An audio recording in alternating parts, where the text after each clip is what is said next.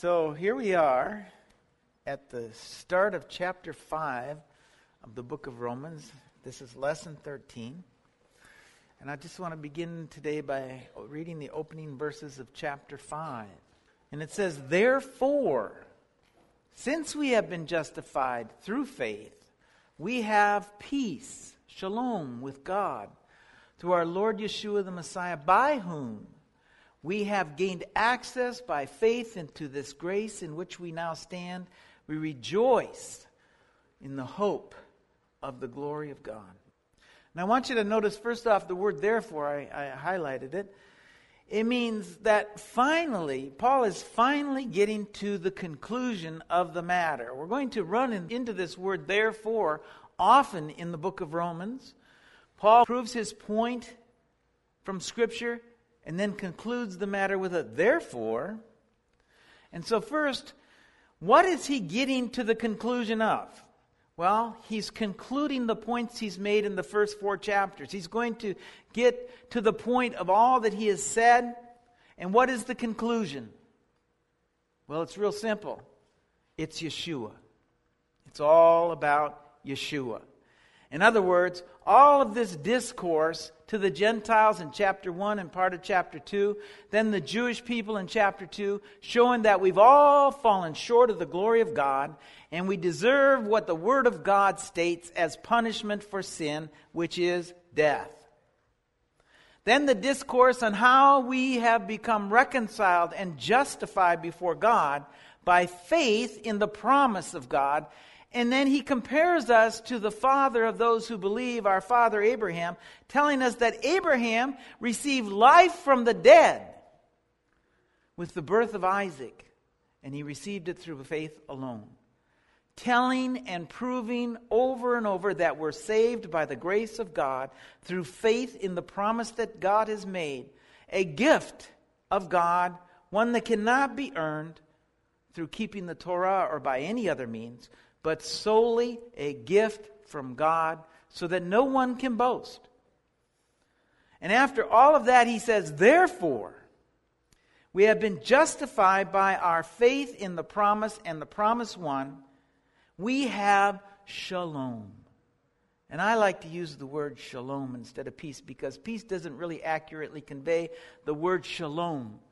Peace means the absence of strife, the absence of war, but shalom adds to that wholeness and completeness. Peace means we've come to a place where we're no longer at war, but the scars of war remain. But shalom with God means the war is over, but the scars are no longer remain because the blessing of God leaves you complete and whole again. And so we could say, therefore, brothers, we have come to this completeness. We have wholeness.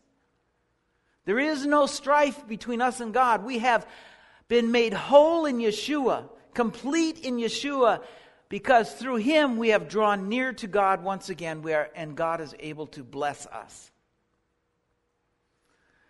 And not just able to bless us, but the fact is, He's determined to bless us. His whole plan is built on the blessing of life with Him throughout eternity. Remember, Noah was blessed. He was promised the earth would not be destroyed. Abraham was blessed. He inherited the world. David was blessed. He would never fail to have a son sit on the throne. All of those blessings given through faith and all of the blessings to us are built around the promise of making us like Messiah. And the more we become like Messiah, the greater the blessing He can pour out on us. That means when we accept Yeshua, God focuses His attention on us. He purposes Himself to make us like His Son. Yeshua, the one who came from God and fulfilled the promise of God by performing the good deed of good deeds, giving life to the redeemed, is now in us, at work in us, abiding in us, and showing us how to become like Him so that we might, as Ephesians 2 says, do good deeds which God has prepared in advance for us to do. So that when we come to stand before the king one day, we'll have nothing but good to our credit, and he can say, Well done, good and faithful servant. And not only that, there's nothing that can keep him from blessing us. There's nothing that can keep him from completing the work in us because it is his promise and his promise alone. And there's nothing and no one who can keep him from his promise because he owes nobody nothing. Not only will he bless us as we become like Yeshua, he will, once we accept Yeshua, not give up on us. He will not let us go until we are complete in Messiah Yeshua, until we are like his son. The next phrase says, through our Lord Yeshua, the Messiah, by whom we have gained access by faith. Other translations say, through our Lord Yeshua, the Messiah, through whom we have gained access by faith. And I like that better because Yeshua's name is bracketed by this word through. You see, it's all about Yeshua, the Messiah. We have gained shalom with God because of Him. We now stand firm in that shalom. It can't be taken from us. He says we've gained access by faith into this grace in which we now stand. Paul is telling us that we have been justified and we now stand in grace. And the whole thing is credited to Yeshua. We enter through faith in the promise and we stand firm because of faith. And again, it's all about Yeshua, the Messiah. Remember, we looked at this word for grace. I gave you the Thayer's definition and the Strong's definition. I want to just briefly read them again. I didn't put it on the screen. It says, Strong said, the divine influence upon the heart and its reflection in your life. Thayer said it this way merciful kindness by which God, exerting his holy influence upon souls, turns them to Messiah, keeps, strengthens, increases them in faith, knowledge, affection, and virtue. We stand because of the grace, or we could say the divine influence of God upon our hearts. And it's is this divine influence, by this divine influence, that we're able to do the good God would have us do. Not only is right standing with God a free gift through Yeshua, but now we have Messiah Yeshua influence in our hearts to live as he lived. And that's why John can confidently make the statement in 1 John chapter 3 verse 6, no one who lives in him keeps on sinning. No one who continues to sin has either seen him or known him. And he says in verse 9, which I didn't put on the screen, but I'll just read for you No one who is born of God will continue to sin because God's seed remains in him. He cannot go on sinning because he's been born of God. You know, there would be no sense in justifying you if God didn't have a further plan to produce a change in you. You'd just be doomed, condemned to make the same gross errors over and over and over again. We're saved by grace to do good works, to walk differently through life. And that different walk comes because God's seed, who's the seed of God? Messiah Yeshua remains in us. And that's why John will make this statement in 1 John chapter 1 and verse 6 and 7. If we claim to have fellowship with him, yet we walk in the darkness, we lie and do not live by the truth. But if we walk in the light as he is in the light, we have fellowship with one another, and the blood of Yeshua, his son, purifies us from all sin. See, John and Paul are in perfect agreement. We're saved by grace to do good works, or as John says, to walk in the light. The whole plan of God is to redeem man so that he can once again have fellowship with him, and that fellowship will produce a change in man's life. And the fact that we do change is proof of that fellowship. What Paul is saying is that the conclusion of the matter is this you're not going to have shalom with God without Yeshua. You're not going to continue to stand and be strengthened in faith without Yeshua. You know, we spoke of it last week. Remember, in chapter 4, we spoke of how Abraham was strengthened in his faith. And I'm just going to read it real quick again in chapter 4, verse 20. Because Paul is going to conclude this in the next chapter. He says, Yet he did not waver through unbelief regarding the promise of God, because but was strengthened in his faith and gave glory to God, being persuaded that God had the power to do what he promised. Notice he said he, did not waver, but was strengthened. And that's what Paul says of Abraham in chapter 4. And then in chapter 5, he concludes that word with this Therefore, through our Lord Yeshua, by whom we have gained access by faith into the grace in which we now stand. We stand, we do not waver, we're strengthened. In other words, we stand through Yeshua the Messiah. Not only do we gain access, but then we stand, we remain because of Yeshua. It's He who strengthens us, keeps us from wavering and unbelief. It's our experience with Him that strengthens our faith, our prayer life, our speaking with Him, our communing with Him, becoming like Him. That's the only reason we stand. We couldn't stand without it. Remember last week I said when someone comes to me or I read a book and it says Yeshua was only a man, it doesn't have any effect on my belief. Because I think back to the day Yeshua healed me and I know that I know that that is a lie. Because no man could do what he did that day. It's my speaking with him in my prayer closet and his guidance, his direct guidance in my life that I know that I know that he was not just a man because dead men can't do those things. And so I do not waver because I know no man can do those things. Romans chapter 1, in verse 3, Paul, remember, Paul said this The gospel he promised beforehand through the prophets and the Holy Scriptures regarding his son, who as to his human nature was a descendant of David and through the Spirit of holiness was declared with power to be the Son of God by his resurrection from the dead, Yeshua the Messiah, our Lord. He's alive.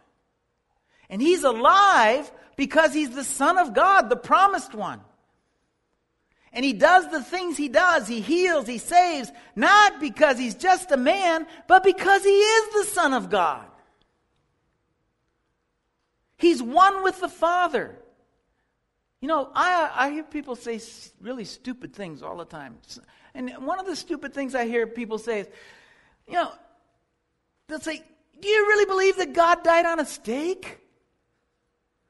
And I say to that, Yeah, part of God died on a stake in 30 Common Era. Not only that, his heart was broken as he watched his son pay the ransom for you and I. And so I stand not because of some hope, but I stand in confidence. I've seen that promise unfold in my life. I feel his presence in my life ever changing me, ever correcting me, and disciplining me because the Son of God loves me. And the Father loves me. And their love is eternal. They will not let me go because the price that was paid was too high, too great, and God is not willing to lose any of those He loves. Finally, he says, and we rejoice in the hope of the glory. Some translations don't use the word rejoice, they say we boast in the hope of the glory. What does Hebrews tell us? The Hebrews tells us that the Son is the radiance of God's glory. You see, again, it's all about Yeshua. I don't know about you, but you may have, you may have noticed I boast about Messiah Yeshua. I boast in Yeshua because in my life, it's all about Yeshua. There's no good thing in my life that I can't point back to and say, Yeshua did that. That word hope, I'm not a real fan of that translation, that word hope there. Because in our language, if you look up the word hope, it means to think or to want something to happen. And all throughout Paul's letter, he's been telling us that the promise of God is a done deal. As an example from last week, uh, we looked at Abraham and he said, I have made you the father of many nations. Not, I will make you the father of many nations. I have made you the father of many nations. It's a done deal. And what I'm saying, it's not, it is not a hope, but it is a certainty. It doesn't make any difference what I think is going to happen. It's going to happen. I don't hope. I know for certain that it's going to happen. The only hope I have is that it'll be sooner and not later. I'd like to see it happen in my lifetime. Now, he uses the word hope or boast. I want to look at somewhere else that it's used so that we can get a good idea what he means here. Ephesians chapter 2 verse 11 says, "Therefore remember that Formerly, you who are Gentiles by birth and called the uncircumcision by those who call themselves the circumcision, that done in the body by the hands of men. Remember, at that time you were separate from Messiah, excluded from citizenship in Israel, and foreigners to the covenants and the promise, without hope and without God in the world. But now in Messiah Yeshua, you who were once far away have been brought near through the blood of Messiah. You see, we were without hope, we were without confidence, but now in Messiah Yeshua, we have hope, we have confidence. And don't you love that phrase? That is the most amazing phrase in the Bible in Messiah Yeshua. Those are the most wondrous three words in all of Scripture. In Him, we draw near to the Father. Because we're near in Messiah, we have shalom.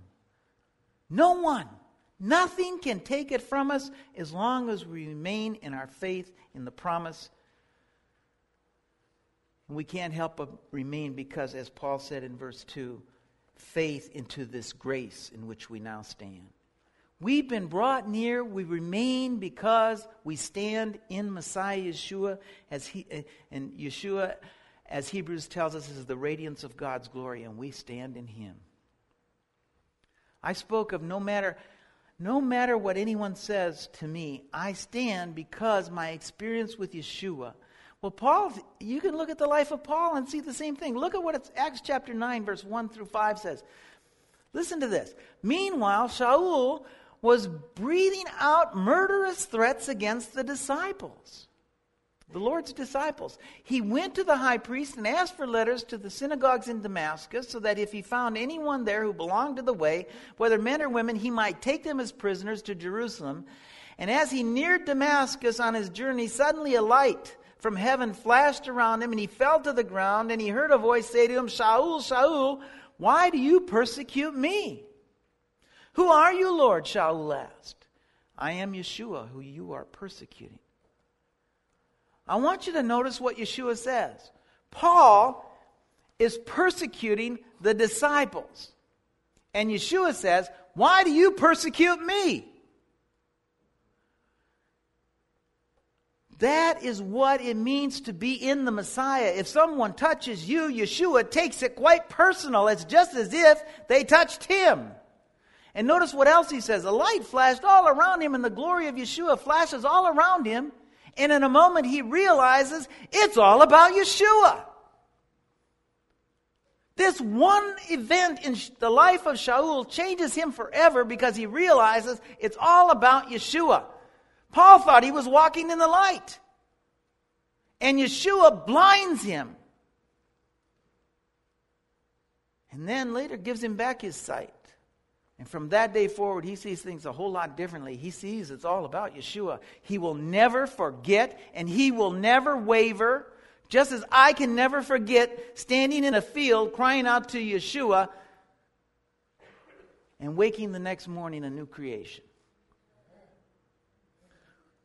Verse 3 he says this in chapter 5 not only so, but we also rejoice in the sufferings because we know that suffering produces perseverance, perseverance, character, and character, hope. We walk with Yeshua. When we walk, our walk with Yeshua, you know, it isn't without testings. Yeshua disciplines those he loves. That discipline brings about change in us. Also, the world tears at our faith. That tearing brings about perseverance, and that brings about character. And there's our word hope again. It would be better confidence again.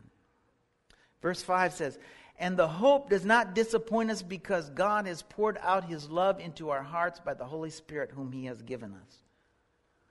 That confidence doesn't disappoint because we're standing in Messiah Yeshua. We've been giving the dwell, given the dwelling presence of God. And whenever we call, He's there.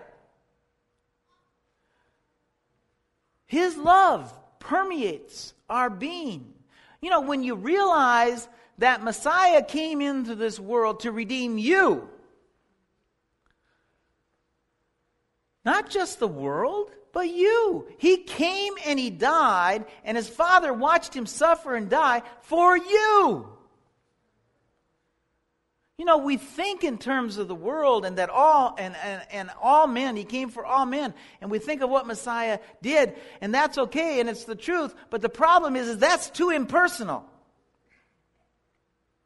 What I need to focus on is what he did for me, and what you need to focus on is what he did for you. And when you read about what happened to him, and we always cover this in our Passover Seder's, that he was beaten beyond recognition of a man, mutilated.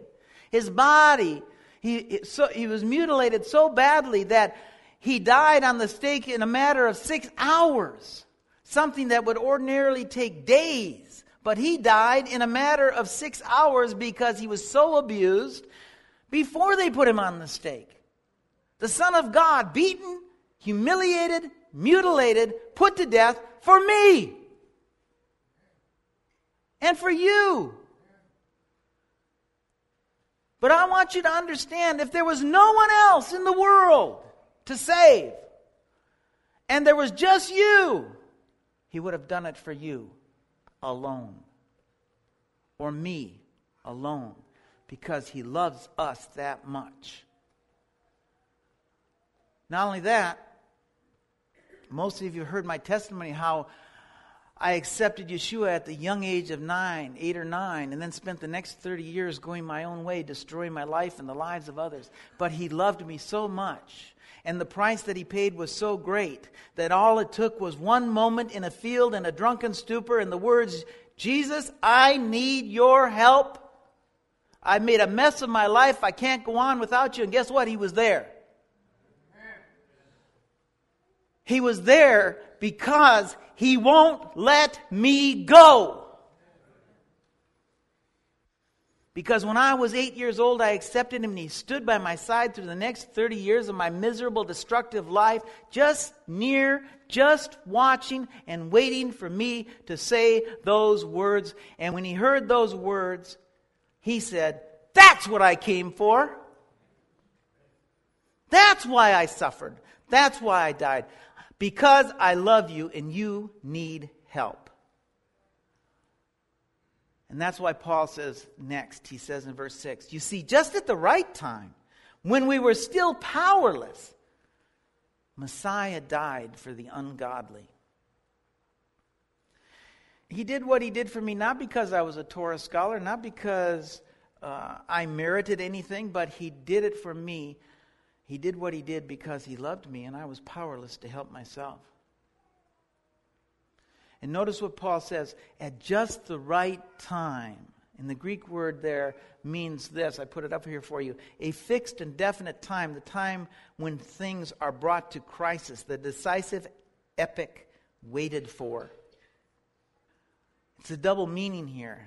You see, this word could also be used for appointed time at the appointed time, and we all know the appointed times of God are his Sabbath and his festivals. And sure enough, on Passover, 30 Common Era, at the appointed time, the decisive epoch Abraham had seen and waited for and longed for happened. In the same way, at the time of crisis in our lives, the decisive moment in my life, the one that Yeshua died for and waited for, that moment when I was powerless, he revealed himself to me and did what he did for me. Jews have been called Christ killers and hated for being Christ killers. And when you think of it in personal terms, you realize that no one took Messiah's life, and the church for centuries have persecuted the Jewish people in ignorance because they didn't understand what Yeshua did for them. When you take it personal, you realize he gave his life for you. And notice he puts it, he says, We, while we were still powerless. Emphasis on the we. Because he's speaking of himself and his Jewish brothers. He includes himself in the statement. He says, We. Remember what he said of himself in Philippians chapter 3, verses 4 and 6, 4 through 6? He says, If anyone thinks he has reasons to put confidence in the flesh, I am more circumcised on the eighth day of the people of Israel, of the tribe of Benjamin, Hebrew of Hebrews in regard to the law, Pharisee, as for zeal, persecuting the church, as for legalistic righteousness, faultless. That is who he was, and he says of that when we were still powerless all of that in his life, and he was powerless. He was blind. Not only were Gentiles powerless, but even the most Torah observant were powerless. And so he says, Very rarely will anyone die for a righteous man, though for a good one some might possibly dare to die. But God demonstrates his own love for us in this while we were still sinners, Messiah died for us. Again, notice the word we. He includes himself. A Hebrew of Hebrews, a Pharisee, in regard to legalistic righteousness, faultless. And he says, While we were yet sinners, Messiah died for me. He includes me in the we. And Messiah didn't do it for anything that we had done or because we merited his favor. No, he did it because we were sinners, hopeless, helpless, and he loved us. He died for me, He died for you just because we needed help. And He will never leave or forsake you if you need help again because the price He paid was so high. See, even if you did as I did and walk away, He'll still stand ever so close by waiting for you to say, I need your help. Because it's for you and me he did it. Your ransom has been paid once and for all. If you make a mistake get up repent move on because your ransom has been paid once and for all. Hebrews says this in chapter 10 verse 10 and 12 he says we have been made holy through the sacrifice of the body of Messiah once and for all. Day after day, that every high priest stands and performs his religious duties. Again and again, he offers the same sacrifices, which can never take away sins. But when this priest had offered for all time one sacrifice for sins, he sat down at the right hand of God. Yeshua said it a little simpler. After being on the stake for those six hours, he just said, It's finished.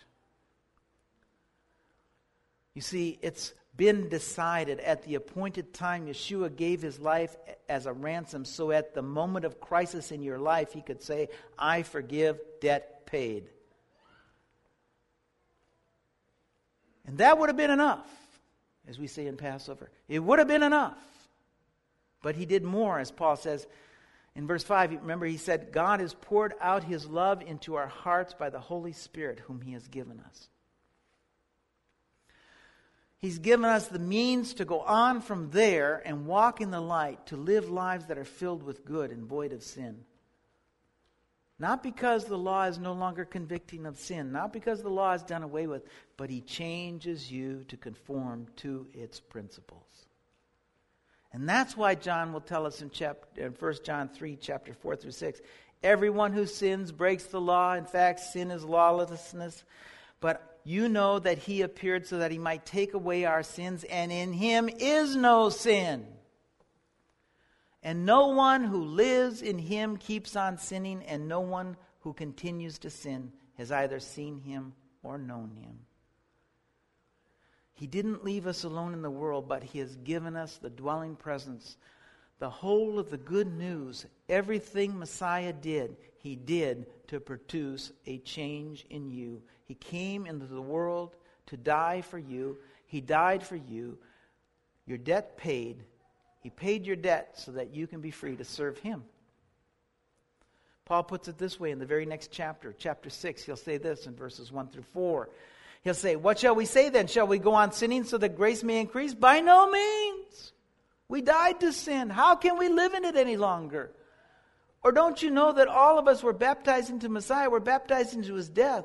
We therefore have been buried with him through baptism into his death, in order that just as Messiah was raised from the dead through the glory of the Father, we too may live a new life. The whole of the good news, the whole of the death of Yeshua, and more importantly, the resurrection, was that we might live a new life. A life of walking in the light, as John says. Verse 9, Paul says this Since we now have been justified by his blood, how much more shall we be saved from God's wrath through him? For when we were God's enemies, we were reconciled to him through the death of his son. How much more, having been reconciled, shall we be saved through his life? Not only is this so, but we also rejoice in God through our Lord Yeshua, through whom we now have received reconciliation. Look at how he puts it. We were God's enemies. Above, he said, while we were still powerless, while we were yet sinners, Messiah died for us. And now he says, when we were enemies of God, sin makes you an enemy of God. Look at the word here that's used for enemy hated, odious, hateful, hostile, hating, opposing. The devil, who is the most bitter enemy of the divine government. That's what sin does to you. It makes you God's enemy. Makes you an enemy of God. Here's what faith in Messiah Yeshua, like that of Abraham, does for you. And the life change that ensues does for you. James chapter 2 and verse 23. All scripture was filled, fulfilled that said Abraham believed God and it was credited to him as righteousness, and he was called God's friend. You see, that a person is justified by what he does and not by faith alone. And so we learn that faith and living a changed life makes you a friend of God. And sin makes you an enemy of God. No wonder Paul said, What shall we say then? Shall we go on sinning so that grace may abound? By no means. So here's the deal. You've been justified by faith in Messiah Yeshua, and that faith in Messiah gives you the dwelling presence of God to guide you through life. And so the choice is will you follow the guide and be led into a Torah, true Torah observance, becoming a friend of God, or will you continue to live as his enemies? And I want to close with this one phrase in this verse. It says, How much more, having been reconciled, shall we be saved through his life? Saved through his life. I thought we were saved through his death. Well, Paul tells us through death we were reconciled. Then he says, How much more? Can you hear the kol vachomer in there? The arguing from the least to the greatest? Kol vachomer, arguing from the least important to the more important. Having been reconciled, the least important, to the more important, living a life through the example of Yeshua's life. Let us be true disciples of the Messiah Yeshua. Amen.